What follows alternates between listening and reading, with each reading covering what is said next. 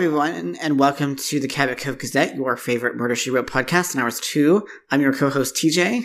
And Bridget. And what are we talking about this week, Bridget? you forgot already? Yeah. We are talking about uh, season three, number 17. Simon Says, Color Me Dead. Oh, right. That is a terrible title, and I hate it, but. Oh, you hate I think it's kind of cute, but actually, there's no like, it's just because a character's name is Simon. Right. Like, there's no like people copying each other, Simon Says. I know. It's like, it's a pun in search of an, of an episode title. And it makes you wonder, like, did they come up with the episode title and then they're like, well, let's name the character Simon? Or had they written the episode and they were scrounging for a title? I mean, I'm guessing the latter, if I'm being quite honest. They're like, Yeah. oh yeah, that's what's a pun that we can use that involves Simon. You know what? And also, I think the whole idea of like the um the beloved painter who Mhm. dies and then what's going to happen to his work and his widow. Like we already saw that in the Cesar Romero episode, which was arguably way better because it had Cesar Romero and it was on an island in the Mediterranean. But on the other hand, we do have Cabot Cove, which is always a pleasure to revisit. As we know, I love the Cabot Cove episodes, and I really did like this one. You know, not least because, as we're going to talk about, we get a little more insight into Jessica as a person and all that kind of good stuff. So, but maybe before we do all that, we should give a brief episode summary so you know our listeners know what was going on. Well, so essentially, uh, Jessica has a painter friend, Simon, who invites her over for a dinner party. He announces that he's going to take his wife on this amazing honeymoon, and that night he's found dead. Meanwhile, there's a sort of poor lady and her son who are in town and somehow entangled with all of this, and that woman gets arrested, and Amos has to babysit the kid, and it's very cute. And um, of course, she had nothing to do with it because she's like a purebred, pure-blooded, innocent poor woman, which is a trope that I think we should talk about. Uh, and the one who did it was Liz the prostitute from Murder by Appointment Only, the Lila Lee episode, who's now playing some hoity-toity Boston lady who spends her weekends in Cabot Cove. So one of the things I like about this teach is we actually learn a little bit more about the makeup of Cabot Cove because we see that there's lots of people from like Boston and other cosmopolitan places who have their like weekend homes here. Not an uncommon phenomenon. You know, certainly, uh, you know, over the last several decades, as we've seen the expatriation of people from big cities to smaller communities in like Maine, Vermont, New Hampshire, like that happens pretty often. So it's nice to see that reflected in Murder She Wrote. Mm-hmm. And what do we think about the artist himself? I actually found him to be a really fascinating figure. It's always kind of interesting the kind of people that live in Cabot Cove who achieve some level of fame. Like a few episodes ago, we had like the famous magnates that sort of, you know, have the estate on the edge of town. And now we have a famous artist whose work gets a lot of attention. And apparently, according to the art dealer, who's a minor character, commands like six or seven figures from rock stars. So, you know, clearly this guy's a big deal. I mean, he's selling paintings for millions of dollars, so he's kind of a big deal. But we actually, I mean, I think we just see very little of his work. What we do see is not actually that impressive. Right. And interestingly, it's all figurative and, um, you know, like representational art, which actually doesn't usually sell for as much unless it's old. Um, and I was just listening to this interview on NPR the other day about this, like a guy who made figurative art his whole life and was really angry when like Jackson Pollock sort of took over and, and Mark Rothko and, you know, sort of Mhm. abstract art um, became more in vogue. And he's like 100 years old, and now like that's coming back, and he's finally making it as a painter at like age 100. I mean, I will be honest. I much prefer representational art. Like I find abstract art Like a beautiful landscape. I do like a beautiful landscape. Sign me up for some Winslow Homer, I, I will or Bob Ross. I will gladly. I'm very pedestrian in my art tastes, despite my snide comments about the book version of Murder She Wrote that we discussed. Oh, several I months see. ago. I see. So we're snobby about our murder mystery fiction. We don't like it to be workmanship. I believe is the exact word that you used. Workman-like is what I said. Workman That I will never let you forget. But when it comes to art, we want pedestrian art. That is, I am. I'm Mhm. a study in contradiction. I, like so many of us, I contain multitudes as far as my artistic It tastes. contain multitudes. One of the pieces that we do see though is um a he's been doing a study of a woman Mhm. and it's her nude painted from the back but her head is turned slightly looking over her shoulder and uh this is the last piece he worked on and it disappears from his studio and eventually turns up in the town dump but the face has been slashed out of it And that's our clue that the person who killed him was actually, um, her name is Carol in this episode, but I'm sorry. I'm just going to keep calling her Liz the prostitute because I loved her in that role. Mm-hmm. And that she was having an affair with Simon um, and knew that the painting would sort of give it away. So she, and she was angry because she found out that Simon was taking his wife on this amazing honeymoon and actually did love his wife. And so she slashed the painting and Mm-hmm. then slashed him. Yep, she sure did. Although it remains, I mean, the flashback makes it seem as if it's not entirely purposeful. Like she went there with the intention of destroying Yeah. the artwork, and then in her frenzy, Yeah. it seems like she might have accidentally struck Simon, or accidentally on purpose. You know, it's unclear whether she actually intended the murder, but of course, then she fled and didn't really own up to it. So her But you know what she did do though is um you can, I think it's very clear that it's her. Like in the dinner party, I I actually wrote down in my notes like have I just seen this episode too many times? I'm having one of those moments. There's some episodes that are just like that, but in the dinner party when he announces the trip, I mean we see her face and she's getting real awkward and uncomfortable and so I think I feel like you can tell there's something isn't right. And then um as the investigation is proceeding and Irene the young mother who worked at Simon's house as like the cook and maid um, has been arrested for his murder. Carol, the murderess, to use your term, gets really sort of concerned about what's going to happen to his kid, and she insists her husband find him a boarding Right. school. And I mean, she's like sort of overly concerned in a way that we haven't known her to be that much of a humanitarian yet in this episode. So I think it's very clear it's like her guilt manifesting itself.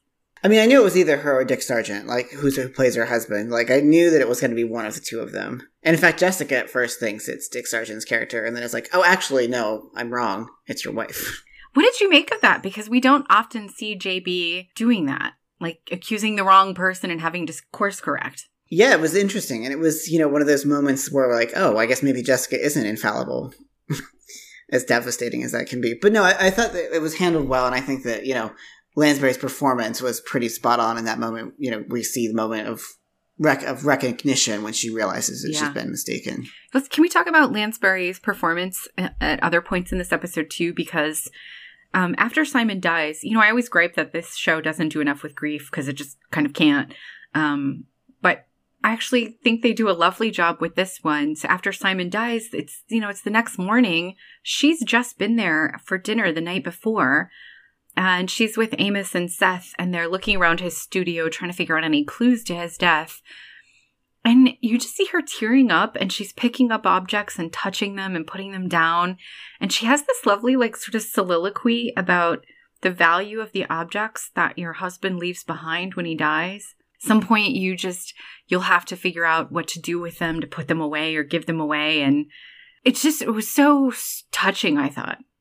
Yes, I really enjoyed that section too, and I, you know, I remarked to myself, I was like, we're going to have to talk about this moment because it is just so poignant, and we have seen it before. We saw it when Jessica was sort of reflecting on the moment when she f- met Frank behind the scenes at the Oh, play. She was imagining painting the sets.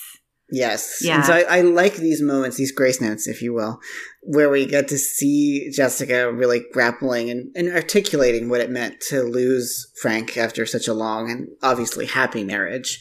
And I mean, there is something I think also philosophical about that because, you know, as all of us who've dealt with grief in one way or another, there's something talismanic about the objects that belong to our loved ones. Mhm. And, you know, some of them you put away just because you don't always need the perpetual reminder of the grief, but some of them you may keep out too, just as a reminder of the shared joy of the life. Mm-hmm. And so I think that what this moment gets at is this kind of the many shades and complications that are always entailed with grief, you know, and losing someone that means so much to you. It also, I think, is a bit of clever writing in that it's the moment when she's sort of fumbling around with the lighter. And the lighter, of course, is ultimately the clue to who the Mhm. murderer is that she brings over to the house um, with Dick Sargent and Liz the prostitute. And she pretends to spill her drink so she can pretend then to discover the lighter between the couch cushions. And um, so, in that moment, when she's first walking around Simon's studio, we're not supposed to realize it's a clue we're supposed to be thinking of it as this really sort of touching thing. Right. And I love that Amos and Seth just sort of indulge it. They're just letting her have this moment, you know. Um, but it was a clue. So I just, it's very clever writing. And I think Mm-hmm. there seems to be a calculated effort in season three to give Lansbury more of these little moments to show Jessica reflecting on her past and being sort of thoughtful and nostalgic and, and kind of sad about it. Yeah, and also dovetailing with that issue of the good writing, I it also neatly sort of comes together with when the moment earlier in the episode when she offers the little boy like her bike or Frank's old bike. You know, because she, We'll her- explain that to people who might not remember. Right. So she's she has seen the moment when um, the woman and her son. We'll get to that in a moment. Are sort of talking about this bike and they can't afford it, so she decides to take it to them and then sort of offer it up as payment for him weeding her garden so it doesn't look like charity. Which there's a whole really interesting dynamic, which I'll get to in a minute, about the way that small towns sort of grapple with this question of assistance. Well, yeah, because Irene says we don't take charity Yep. and we can't afford to buy it. So we, we cannot accept this bike. And then Jessica, it's, I love this moment. Like this makes me fall in love with Jessica. She goes, Oh, I, I should have Mhm. explained myself better. I, I wanted to, I wanted to offer this as payment for your son coming over and weeding my garden. You know, she just totally understands the, the delicacy of the situation. Oh, she's so great. Yeah, so there's a lot going on in the moment. As I said, like the giving away the bike that belongs to Frank, so as I said, dovetails with the later issues of memory and objects and how we sort of have to sometimes give away the things that we hold on to. Yeah. But it's also just really, you know, as a resident of a small town, I, I can imagine this conversation and come, like playing out. I can also imagine it playing out within my own family because, you know, we didn't grow up with much money, but also that small town sort of honor and pride that you don't accept charity, but working for Mm. something like that is much more socially acceptable and acceptable to the individual. Mhm. And so I think that it also is a fascinating sort of, I don't know, what do we want to call it? Like a sociology of Cabot Cove, like understanding the sort of codes Mm. of behavior that sort of govern small town America and, you know, that have a particular like salience in these moments.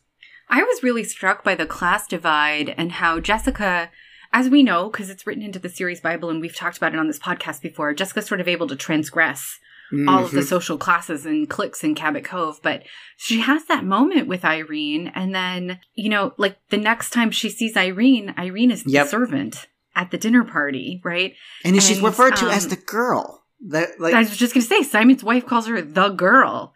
And Jessica very pointedly always refers to her as Irene throughout the dinner party. And uh, I just, it sort of reinforces this like massive divide between these people. Right, Right. and there's also that moment when we see Irene and her son at the police station, and there's that other neighbor who's like saying all these really horrible things about her Yeah. and her son, calling them trash, which she calls her Which trash. I mean, even in the taxonomy of like small towns, where you know, even if we were to accept the term trash as being legitimate, which I don't, obviously, but even if we were, Irene is not trash; she's just poor. Like, yeah, yeah, you're right. Like we never see them being like Jerry Springer esque terrible or ex- anything, right? Exactly. Like they're not like you know out in the middle of the street, like sc- screaming in a Mhm. wife beater t- t-shirt or something. No, you know? she's just a So struggling single mom.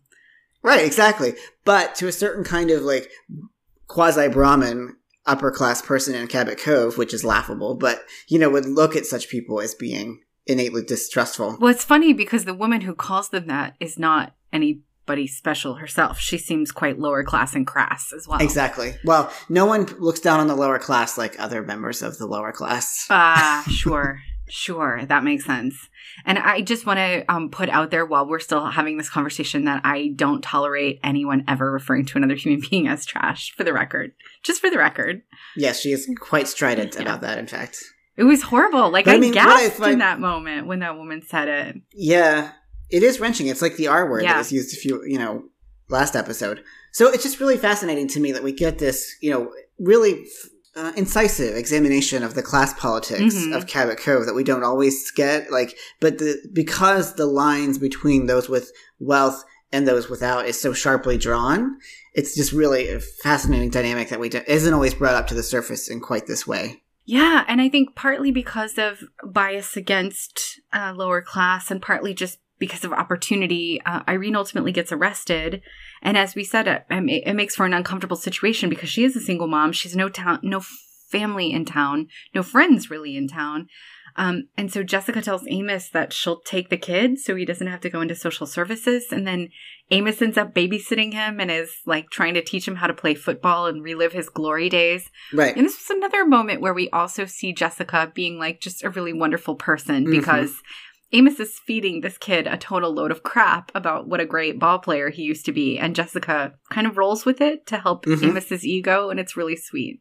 And it's also, I mean, you know, as we've said so far in this episode, it's also like a kind of humbling reminder of how precarious the life of poor kids can be. Like, if something goes wrong with your parents or whatever, it's not that difficult to slide into the foster care system or the Mhm. orphanage, which is a word that I hardly ever hear anymore. But for a kid like this, that who's you know the child of a single parent who doesn't have a support system, like it's only by the grace of God and Jessica Fletcher and Amos that you know he's not immediately pushed into the system from which it would be very difficult to get out. Yeah, I mean, Jessica is um, really concerned about Irene and even goes to Dick Sargent's character and asks him if he'll defend Irene, which ultimately is ironic given that, you know, she's asking him to defend someone who's been arrested in place of his own wife. Mm-hmm. So let's talk a little bit then about Irene and her son, because like, Yeah. that's the other sort of subplot the little that comes plot in. twist. the uh, the little glimpse of maternal melodrama, if you will. That's the you know I'm always looking at sort of genre codes that Murder She Wrote indulges in because it turns out in the course of the investigation she's not in fact his biological mother, but in fact she was the very good friend of his Oh. biological mother Oh, who dies in I- childbirth, and then I didn't even realize that until you did air quotes just now. I mean it's clear they were lesbian lovers. And I think everything is gay. I mean How they were did I clearly not lesbian pick lovers. that That was my up? first thought. I was like, oh my god, they're lesbians. How did I not pick that up? I mean nobody says we were very close and then takes the kid and then runs off with it. Like, come on now. Right. Of course. Because they were going to raise the kid together. But this is 1987. She'd have no legal recourse. She's not on the birth certificate. They're not married. So of course she ran away with the kid. That was my that was my first thought. Uh, well then, then why are we saying she's not really his mom? Because then she would really be his Oh no, mom. absolutely. I, I mean, she is actually, I think she still is really his mom because she's the one who's been raising him. But you know what I'm saying, right? right. Yeah, I mean biologically But they- speaking. But, I mean Jessica herself acknowledges that like in all the ways that matter. Well, no, I mean, I mean beyond is- that though. I mean, like, if they were lovers, then she is the mom. Oh, I see. Anyway, I mean, even she didn't even well. Anyway, even if she didn't give birth to him, she's still his mother. So Irene is a big Les, huh? That would be that is my stuff. That is my head canon. I like that head headcanon because then it makes when Amos Amos thinks perhaps the the portrait of the naked lady was Irene and that she was having an affair with Simon and Jessica's like Simon is pretty old and Amos has like the best line of the episode which is like just because there's snow on the roof doesn't mean there's not fire in the hearth which is laugh into your microphone man it's funny shit I know, but I was going to make out a really guf- loud guffaw, and I didn't want it to like break the microphone because it is, it is again so quintessentially Amos, and so also quintessentially like Cabot Covian, like that sort of homespun, earthy wisdom that Right. can only come from small town New Englanders. Like, you know, it's it's just pitch perfect. The writers knew exactly what they were doing Oh. when they gave Amos that line. Oh my god! I mean, yeah, it, that is hilarious, and it may it just like I said, it just makes it more f- interesting to me if I think of Irene as a big old Les. I mean, I also think the art dealer is a giant homosexual. Oh well, Like, I mean, honey, are we going to talk about that because uh, we're going to talk about Leonard Frey, aren't we? yes, I would assume so. time? I'm It is time. patiently waiting. So it's like it's as, it's as if Paul Lynde and Renee, whatever his name is, Jabouchenois, had a kid together. Like that's because he kind of looks like Renee, but He he, acts like Paul Lynde. he does. So like, He also, I think, in the dinner party, his function is very much the function of John de Lancie in the Mhm. last episode where we saw him. hmm um, being just sort of a effete and saying all the things you're not supposed to say and making everyone laugh, but it's kind of scandalous. Anyway, so he's Simon's art dealer who's come to this impromptu dinner party, and he is played by Leonard Frey, and you guys know him best probably Mm. from game shows and Broadway, but of course I adore him from being Harold in The Boys in the Band, oh right, both on Broadway and in the movie. of course, yes, yes, yes, yes. He's Harold. I, so I knew he looked familiar. I love him. And uh, we've talked about it on this podcast before about the number of people in The Boys in the Band, which is a movie about a clique of gay male friends uh, that was made in 1970 and how many of them actually ended up dying of AIDS. And uh, Leonard Frey died of AIDS not long after this episode aired. Oh, wow. That's Yeah, haunting. at 49. Yeah, so one of his last uh, screen credits. I mean, it's a great screen credit. Like he really is one of those delightful character actors Ah, that just sort of owns so the, the moment. Like when he's talking about how this scruffy ruffian came into his art gallery and he k- kicked him out. Uh, you know, because he made this seven-figure offer on one of Simon's paintings, only to realize that the next morning it was actually some rock Some star. rock star. But it's not just that; just like the entire way that he, for lack of a better word, I don't use this pejoratively, minces across the screen. It's just delightful to watch. And I say that as someone who regularly minces, like that is sort of my go-to demeanor. So, you know, I, I What do you sympathize with mincing. You know, the daintiness of one's. Mincing, like chopping vegetables? No, you've never. How are you a queer person and you've never heard? You mean like being a minx? No, Like a little foxy little minx? No, that is not at all what I mean. Like you've never heard of the expression of like calling someone mincing. No. I can't. I find this incredibly difficult to believe. Okay, we'll circle back to Oh, it. I, will just give you the because I wanted to find the. Did you, are you looking it up? yes, because Okay, I wanted yeah. to give you like this precise what I mean. Moving or behaving in an affectedly dainty or delicate way, typically Oh, that used of a sounds pretty gay. Exactly, and it's listed as specifically derogatory in the, in the dictionary. Oh well, you and I would never use it in derogatory terms. We No, would use it like totally approvingly. yeah, I mean, it's something that when I, like I said, I am a very mincing person, as I have been reminded many times by my boyfriend, by, you know, I'm mincing Yeah. and or simpering. Either way, it doesn't matter. Well, simpering is a little less. Anyway, we digress.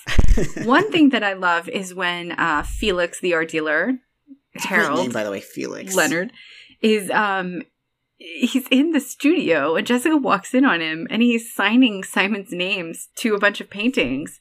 And Jessica isn't she's pretty chill about it, although you can tell she's like, what the hell is happening?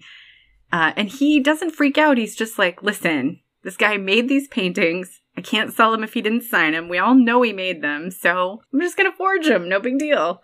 I mean, plus he apparently didn't hardly ever sign them anyway, so I love that. I love that. yeah.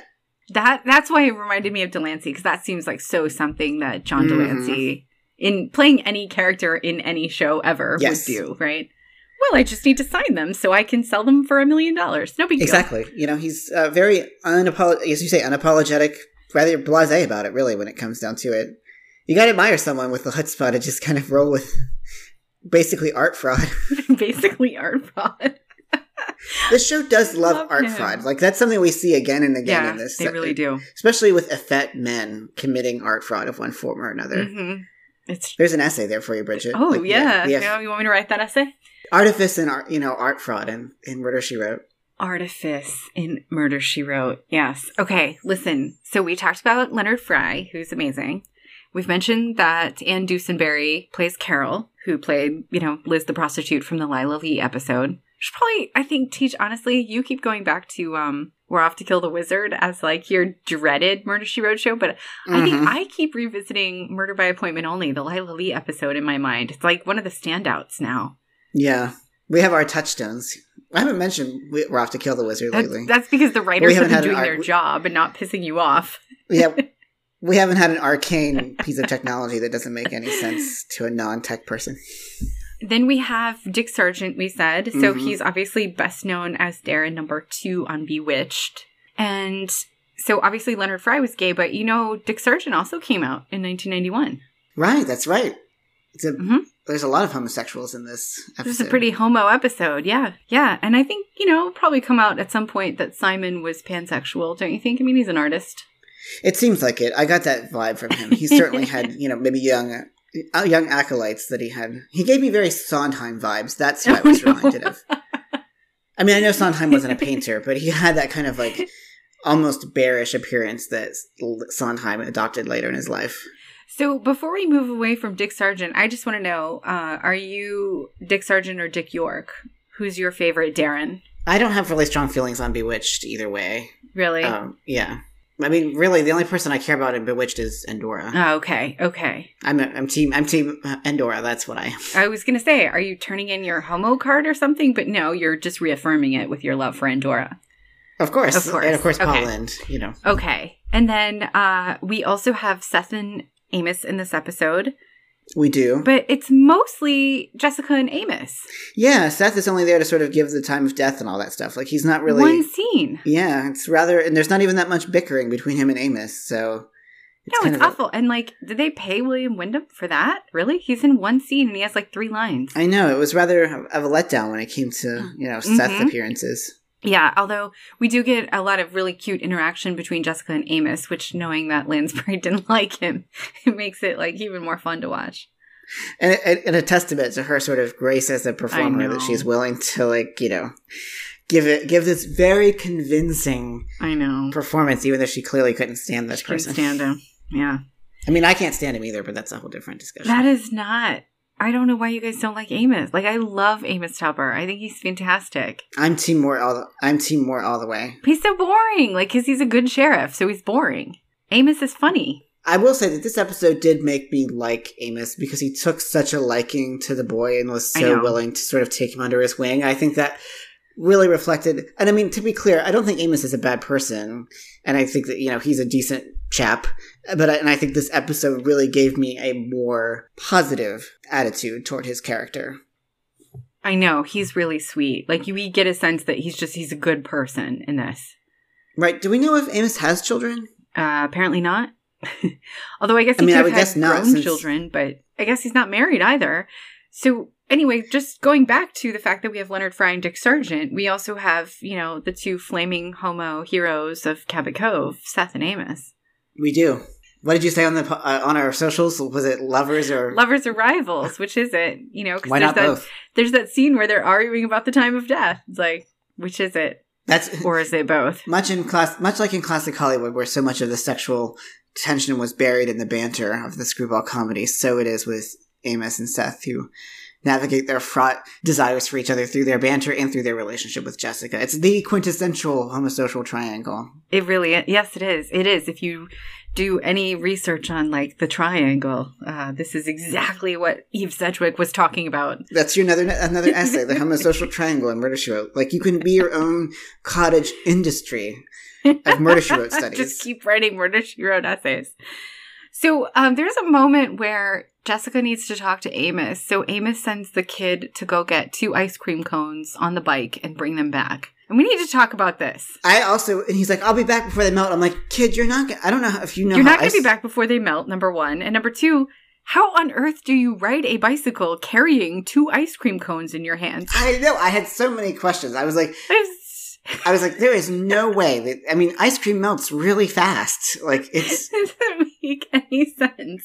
It's like I don't. I was like, he's just gonna eat the ice cream. That's what's gonna happen. He's just gonna have to eat it, or it's never gonna make it back to Amos. I understand that all things considered, it's really inconsequential to the episode, but that I think that's why it pisses me off so much. It's like they literally could have had Amos send him to do anything in the world. They had him go fetch ice cream and bring it back. I know, but the quintessential Americana-ness of ice cream is, I think, that it wins out over coherence, narrative coherence. They, then they could have just said, "Go get yourself an ice cream cone." Right. Like they could have literally done anything. Yeah. All right. The other thing we need to talk about before we run out of time is fashion because it's Cabot Cove episode. Mhm. And although we do see JB rocking this orange pashmina fastened with a brooch at the dinner party, which is described as elegant casual, that's interesting. Uh, and also thrown together in the course of one day. So these are like my kind of people. Uh, the rest of the episode is your Cabot Cove basics. And Mhm. Lansbury is rocking some mom jeans hardcore. Yes. Well, she also says to Irene, like, don't worry about this picnic. Like, we're all just wearing sweaters and jeans. So clearly, because she invites her to this sort of community picnic. And Which then- was another example of her trying to shepherd Irene into the community, right? Recognizing that Mhm. Irene doesn't have any friends. She's like, Can I ask you to volunteer? And it makes it seem as if she's asking a favor from Irene, but what she's really doing is offering Irene the charity of making friends. It's very Right. sweet. I mean, you know, I, for all of my complaints about the novel that we read several months ago, I think that I that's one thing I did appreciate about it is that it did repeatedly show Jessica's like ability to take under her Yeah. wing those who are more socially disadvantaged. and I really, really love that about her person, like and her character, because I just think that is something that we don't always see in popular culture. You talk about that a lot, actually, in real life, like outside of our discussions of podcasty academic things, that you feel that we're losing a sense of courteousness and grace and those those social graces that seem like kind of dumb, but you always argue like those help us get through difficult moments. Like those are actually important. You can thank my boyfriend for that, who has brought, who has been, who has, who has evangelized and convinced me that this is the case. Aw, he's good people. He is. We'll have him. On, we should have him on as a guest someday. He's very. We should. He loves watching Murder She Wrote with me. So. So speaking of good people, um, we mentioned that Irene was a big lesbian who stole her dead wife's baby, uh, and um, we never said what happens at the end. Oh, right, because there is the father who is sort of showed up in town, who basically says, "I don't want to ruin my son's life because I'm an ex-con. So what kind of life can he have? He can have a much better life with Irene." It's very, it's all very 1940s melodrama or 1930s, 1940s melodrama. It's like it really is, yeah. And she's also like, hey, he seems kind of great. I might just date him, and then it'll tie up everything nicely. Yeah, exactly. I mean, it just it it felt like a Bette Davis movie from like 1937. Yeah. Like it just was wonderfully put together in that regard. And I'm not sure that's deliberate, but that's what came to mind immediately. Was just the way that you know old school melodrama was very much about self abnegation, parents giving up ch- at what they love mm-hmm. for their mm-hmm. children. Like it's all very you know maternal slash paternal melodrama. Well, and the best part is that Amos is like, you know, like I'm legally bound to report that this woman has stolen a baby and is living under an assumed name. Like, what do I do? And Jessica's like, just develop amnesia. Right. It's one of those moments. And they let it go. They're just going to yeah. let this one go. Yeah, which I like. I mean, this happens sometimes that Jessica's like, there's there's a higher moral truth that she's holding to. Like, yeah. it makes sense in her character because she is deeply moral. So it makes perfect sense that she would be able to make that exception. I love it. So we really like this episode, huh? Me too. Yeah. We did. Yeah. Seems like we really had a lot to say. No, that seems probably... like a good place. Yeah, it seems like a good place to end. So, do you know that we wrap up every episode the exact same way? Well, that seems like a good place to stop. Well, that seems like a good place to end. Yeah, there's a there's this much like network television, much like the laugh that ends Murder She Wrote. We're reliable, and we you know what you're getting. Like we don't need to be artsy fartsy and fancy. we are you know a bread and butter podcast. That's the that's the Cabot Cove Gazette. I way. like Kai, how Kai Ryssdal ends Marketplace when he's always like, "We gotta go." Like the hook, the hook is coming to yank us off the stage. Oh, we gotta go. It's true. I can see it over my shoulder now. Or is that Spectre of Death? Anyway, it doesn't matter. But So, for the Cabot Gazette, I'm Bridget. And I'm TJ. we'll see you next time. Our theme song is Reaching the Sky by Alexander Nakarada, used under Creative Commons license. You can find us on social media. We are the Cabot Cove Gazette on Facebook and at Cove Gazette on Instagram and Twitter.